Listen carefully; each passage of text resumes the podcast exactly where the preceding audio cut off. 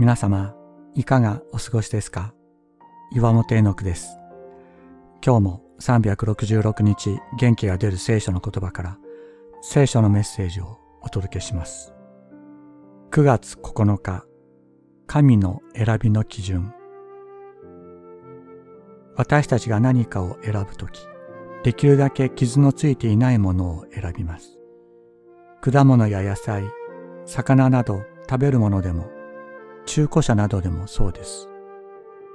わざわざ傷のついているものを選ぶことはありません。しかし聖書は言います。神は見舞いで清く傷のないものにするためにわざわざ私たちを選んでくださったと。傷のついたものを傷のないものにするために汚れたものを聖なるものとするために選んでくださったのだと。世界のもといが置かれる前からそのように決めてくださっていたのだと。私たちが自分を見て気落ちするときも、罪深さに泣くときも、また人から否定され拒絶されるときも、神は私たちを握りしめてくれている。主イエスは尊い十字架の血を私たちに注ぎ、私たちを清め、傷のないものとしてくださる。人がどんなに否定しても、主イエスの十字架の血は私たちを清め、傷のないものとする。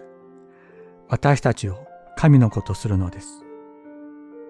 自分を見ず、人を見ず、十字架の主イエスを見上げよ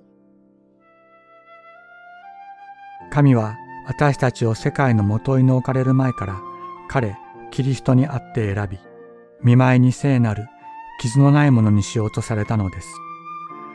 神はただ御心のままに私たちをイエス・キリストによってご自分の子にしようと愛を持ってあらかじめ定めておられました。エペソビテへの手紙1章4から5節